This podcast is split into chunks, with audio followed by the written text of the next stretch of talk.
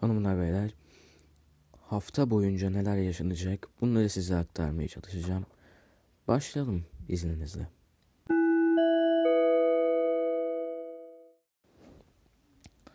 Pazartesi yani bugün Çin Merkez Bankası Para Politikası Kurulu toplanacak. Politika faizinde değişiklik beklenmiyor. Salı günü ABD Merkez Bankası Başkanı Jerome Powell pandeminin ekonomik etkilerine ve mali teşviklere dair kongreye ifade verecek. Çarşamba günü ise Avro bölgesi Almanya, Fransa ve Birleşik Krallık'tan Eylül ayı satın alma yöneticileri endeksine ilişkin ilk veriler gelecek. Perşembe günü ise Türkiye Cumhuriyeti Merkez Bankası Para Politikası Kurulu toplantısı gerçekleştirilecek. Politika faizinde değişiklik beklenmiyor. Cuma günü ise Avrupa Birliği liderlerinin Türkiye, Belarus ve Çin'le olan dış ilişkilerini tartışacakları iki günlük toplantı sona eriyor.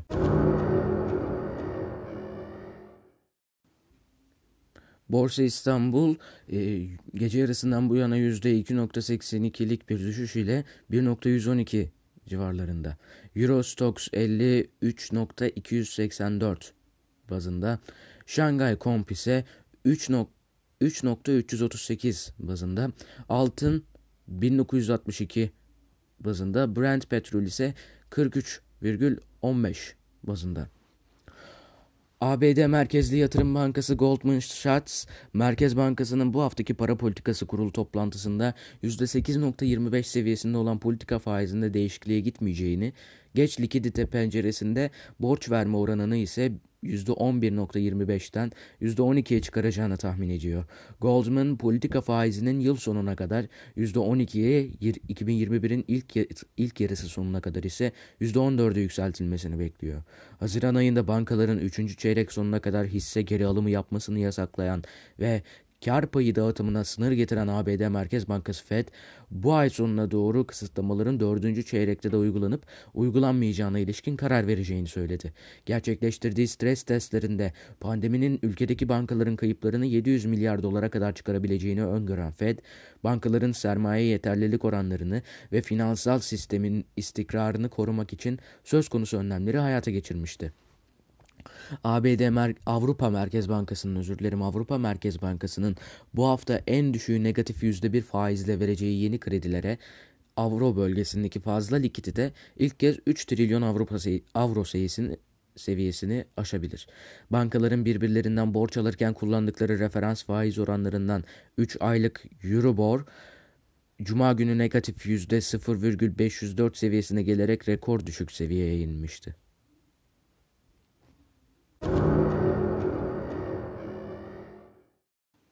Türkiye merkezli ilaç şirketi Abdi İbrahim, İsviçre merkezli OM Pharma'nın %28.5'lik hissesini ortak bir girişim grubuyla satın aldı. Abdi İbrahim'in solunum yolları ve üriner sistem alanında uzmanlaşan ve 65 ülkede satış yapan şirketin hisseleri için 4.2 milyar lira civarında bir meblağı gözden çıkarması gerekti. Enerji Piyasası Düzenleme Kurulu Kurumu rüzgar enerjisi santralleri için 5 ila 9 Ekim 2020 olarak belirlediği ön lisans başvurularıydı.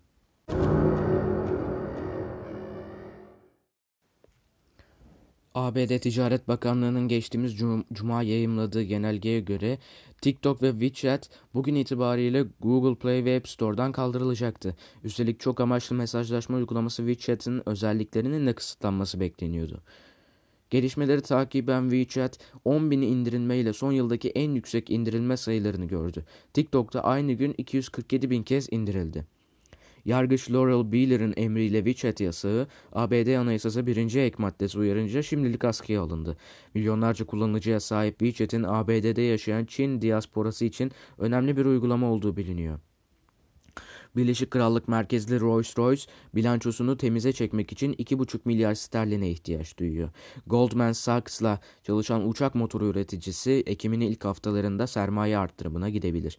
Geçtiğimiz cuma şirket 3,45 milyar sterlinle son 16 yılın en düşük değerlemesini görmüştü. Rolls-Royce'un ayrıca 4,4 milyar sterlin borcu da bulunuyor.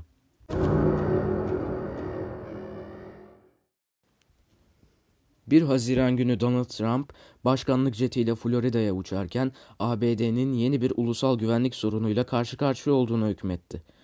Washington'a dönüş yolunda gazetecilerin sorularını yanıtlayan Trump'a göre ABD'de ortalama 53 milyon haftalık kullanıcısı bulunan Çin menşeli uygulama TikTok, Pekin'e çalışan potansiyel bir tehdit olabilirdi. O günlerde bizler şirketin ABD operasyonlarının Seattle merkezli Microsoft'a devredilmesini an meselesi olarak yorumluyorduk. Ancak yorumlarımız bu kadar uzanan yakın ilişkilere sahipler. Şirket CEO'su Safra Katz 4 yıl önce Trump'ın geçiş hükümetinde görev yaptı. Ellison ise bu yıl Trump için bizzat bağış toplama etkinliği düzenlemişti. Geçtiğimiz hafta Ellison'ın teknoloji grubu TikTok'un ülkedeki teknoloji partneri olarak lanse edildi. Ancak hafta Cuma günüyle sonlanırken TikTok'un azınlık hisselerini satın almak için Oracle hala Beyaz Saray'dan onay bekliyordu.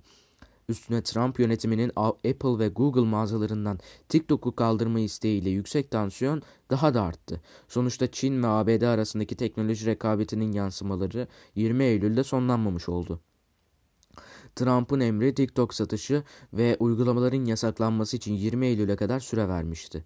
Geçtiğimiz pazartesi Oracle, TikTok mücadelesini kazandığını açıkladığında ulusal güvenlik analistleri ortadaki teknoloji ortaklığı kavramını sorgulamaya başladı. Görünen o ki ByteDance, Microsoft'la yapılan görüşmelerini algoritma teknolojilerini paylaşmak istemediği için sonlandırmıştı. Fakat süreç içinde köşeye sıkışan ByteDance teknoloji alanında Oracle'la el sıkışmayı kabul etmişti. Ta ki Çin hükümeti kendini müzakerelere dahil edene kadar. Bir iş antlaşmasından Ulusal güvenlik meselesine evrilen tartışma, tansiyon bakımından son günlerde bir teknoloji soğuk savaşına dönüştü. TikTok'un yapay zeka algoritmaları, Pekin'in ihracat yasakları kapsamında bir gecede ABD merkezli firmalara satılamaz hale geldi. Şirketin karlı algoritmaları Çin'de kalacak ve çoğunluk hisseleri Pasifik Okyanusu'nun öteki tarafına ulaşmayacaktı. Bir süredir Beyaz Saray'ın netlikten uzak hamleleri Washington'un uygulamayı tamamen yasaklamaktan kaçındığını işaret ediyordu. ByteDance tarafının ise kartları hep daha açıktı. TikTok'u Oracle'la anlaşarak ABD borsalarında halka arz etmek istedikleri her hallerinden belliydi. Trump'ın da bahis konusu zamanı zaman sınırını 27 Eylül'e çekmesi ve anlaşmayı konsept olarak kabul ettiğini açıklamasıyla taraflar için bir fırsat daha doğdu. Anlaşma şartları uyarınca ByteDance, TikTok'un küresel operasyonlarını çoğunluğu Çin merkezli grupta kalacak şekilde ABD merkezli yeni bir şirkete dönüştürecek. Oracle ve Walmart yeni şirketin halka arz öncesi %20'ye varan hissesini alacak. Financial Times'e göre şirketin değeri 50 ila 65 milyar dolar bandında olacak. Ayrıca Instagram'ın kurucu ortağı Kevin Systrom'un TikTok'un Kevin Mayer'den boşalan CEO'luk pozisyonu için en güçlü aday olduğunu da belirtelim. Tabii işin bir, ara, bir ayağı da genel seçimlere uzanıyor. Başkan Trump'ın TikTok mücadelesi genç seçmen tabakalarında oy kaybına neden olabilir. Diğer taraftan ByteDance'in TikTok'un çoğunluk hisselerine sahip olması Trump'ın güçlü lider imajını zedeleyebilir. Fakat şu bir gerçek ki TikTok sorusuna verilecek cevap Çin merkezli şirketler için bir emsal, emsal karar olacak. Ulusal güvenlik şapkasıyla alınacak cüretkar bir karar Pal Palo Alto ve Shenzhen arasındaki mevcut kutuplaşmayı da arttırabilir.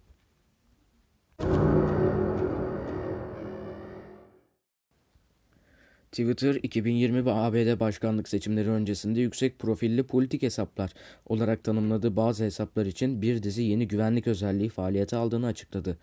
Yeni uygulamayla devlet yönetiminde yetkili kişilere, kongre üyelerine, medya ajanslarına ve gazetecilere ait hesaplar için önümüzdeki süreçte şifre sıfırlama koruması ve iki aşamalı kimlik doğrulama uygulama, doğrulama uygulanacak. Bunun bir tekne faaliyete geçirdi. Peki bu neden önemli? IBM'e göre otonom tekne yolculuğunu başarılı bir şekilde tamamlarsa 21. yüzyıldaki gemi taşımacılığı için yeni modellerin potansiyelini, potansiyelini gösterecek. Öte yandan tekne yolculuk boyunca sürdüreceği araştırmalarla okyanuslardaki mikroplastik oluşumu ve deniz canlılarının ekosistemleri hakkında önemli çıktılar elde edecek.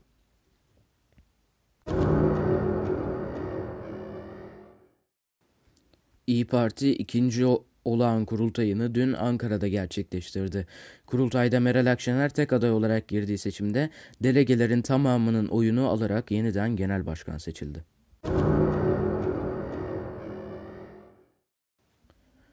Eşitlik savaşçısı olarak bilinen, kadın hakları ve sosyal adalet konularındaki mücadelesiyle tanınan ABD Yüksek Mahkeme yargıcı Ruth Bader Ginsburg 87 yaşında yaşamını yitirdi. ABD Başkanı Donald Trump, Demokrat Partililerin yeni yargıcın 3 Kasım'da gerçekleşecek seçimlerden sonra atanması talebine rağmen Ginsburg'un yerine atayacağı adayın Senato'da onaylanacağını söyledi. Trump atayacağı adayın muhtemelen bir kadın olacağını duyurdu. Yüksek Mahkeme yargıçlarının kendi istekleriyle yeniden yürürlüğe soktuğunu açıkladı. Trump yönetimi İran'ın Başkan Obama döneminde imzalanan ortak kapsamlı eylem planındaki sorumluluklarını yerine getirmediği gerekçesiyle anlaşmadan çekilmişti. Anlaşmanın tarafı olan Avrupa Birliği ABD'nin İran ile 2015'te yapılan nükleer anlaşmadan çekildiği için bu ülkeye yönelik Birleşmiş Milletler yaptırımlarının yeniden yürürlüğe sokulması sürecini başlatamayacağını bildirdi.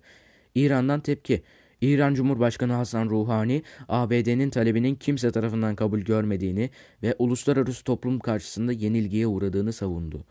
Avrupa Birliği belirlenen kurallara uymamaları takdirde Google, Amazon, Facebook ve Apple gibi büyük teknoloji şirketlerine gerekli cezaları kesme ve hatta Avrupa pazarından çıkarma yetkisi verecek yasal bir düzenleme üzerinde çalışıldığını duyurdu.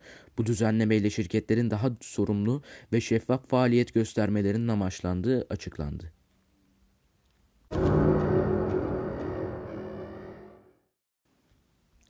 Avrupa Birliği Fikri Mülkiyet Ofisi'nden bir heyet, grafiti sanatçısı Banksy ve bir tebrik kartı şirketi arasında süren Love is in the Air, Flower Tower isimli eserin kullanımına ilişkin davada Banksy aleyhine karar verdi. Karar için Banksy'nin işlerini çoğu zaman başkalarına ait mülklere rıza almadan çizmesi gerekçe gösterildi. Öte yandan kimliği gizli olduğu için bu tür eserlerin Banksy imzası taşıdığının doğrulanamayabileceği belirtildir.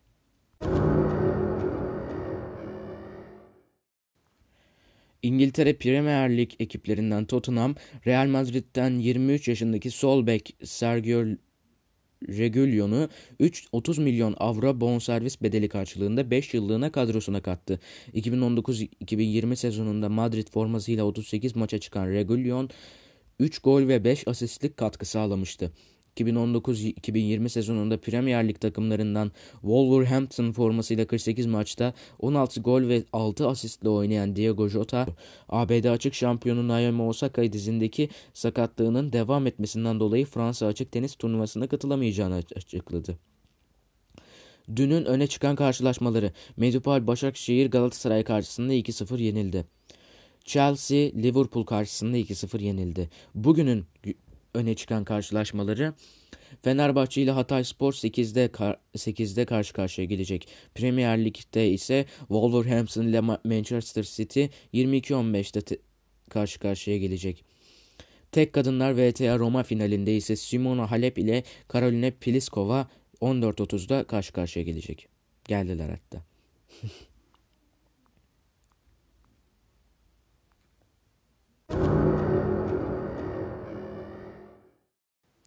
Efendim beni dinlediğiniz için teşekkür ederim.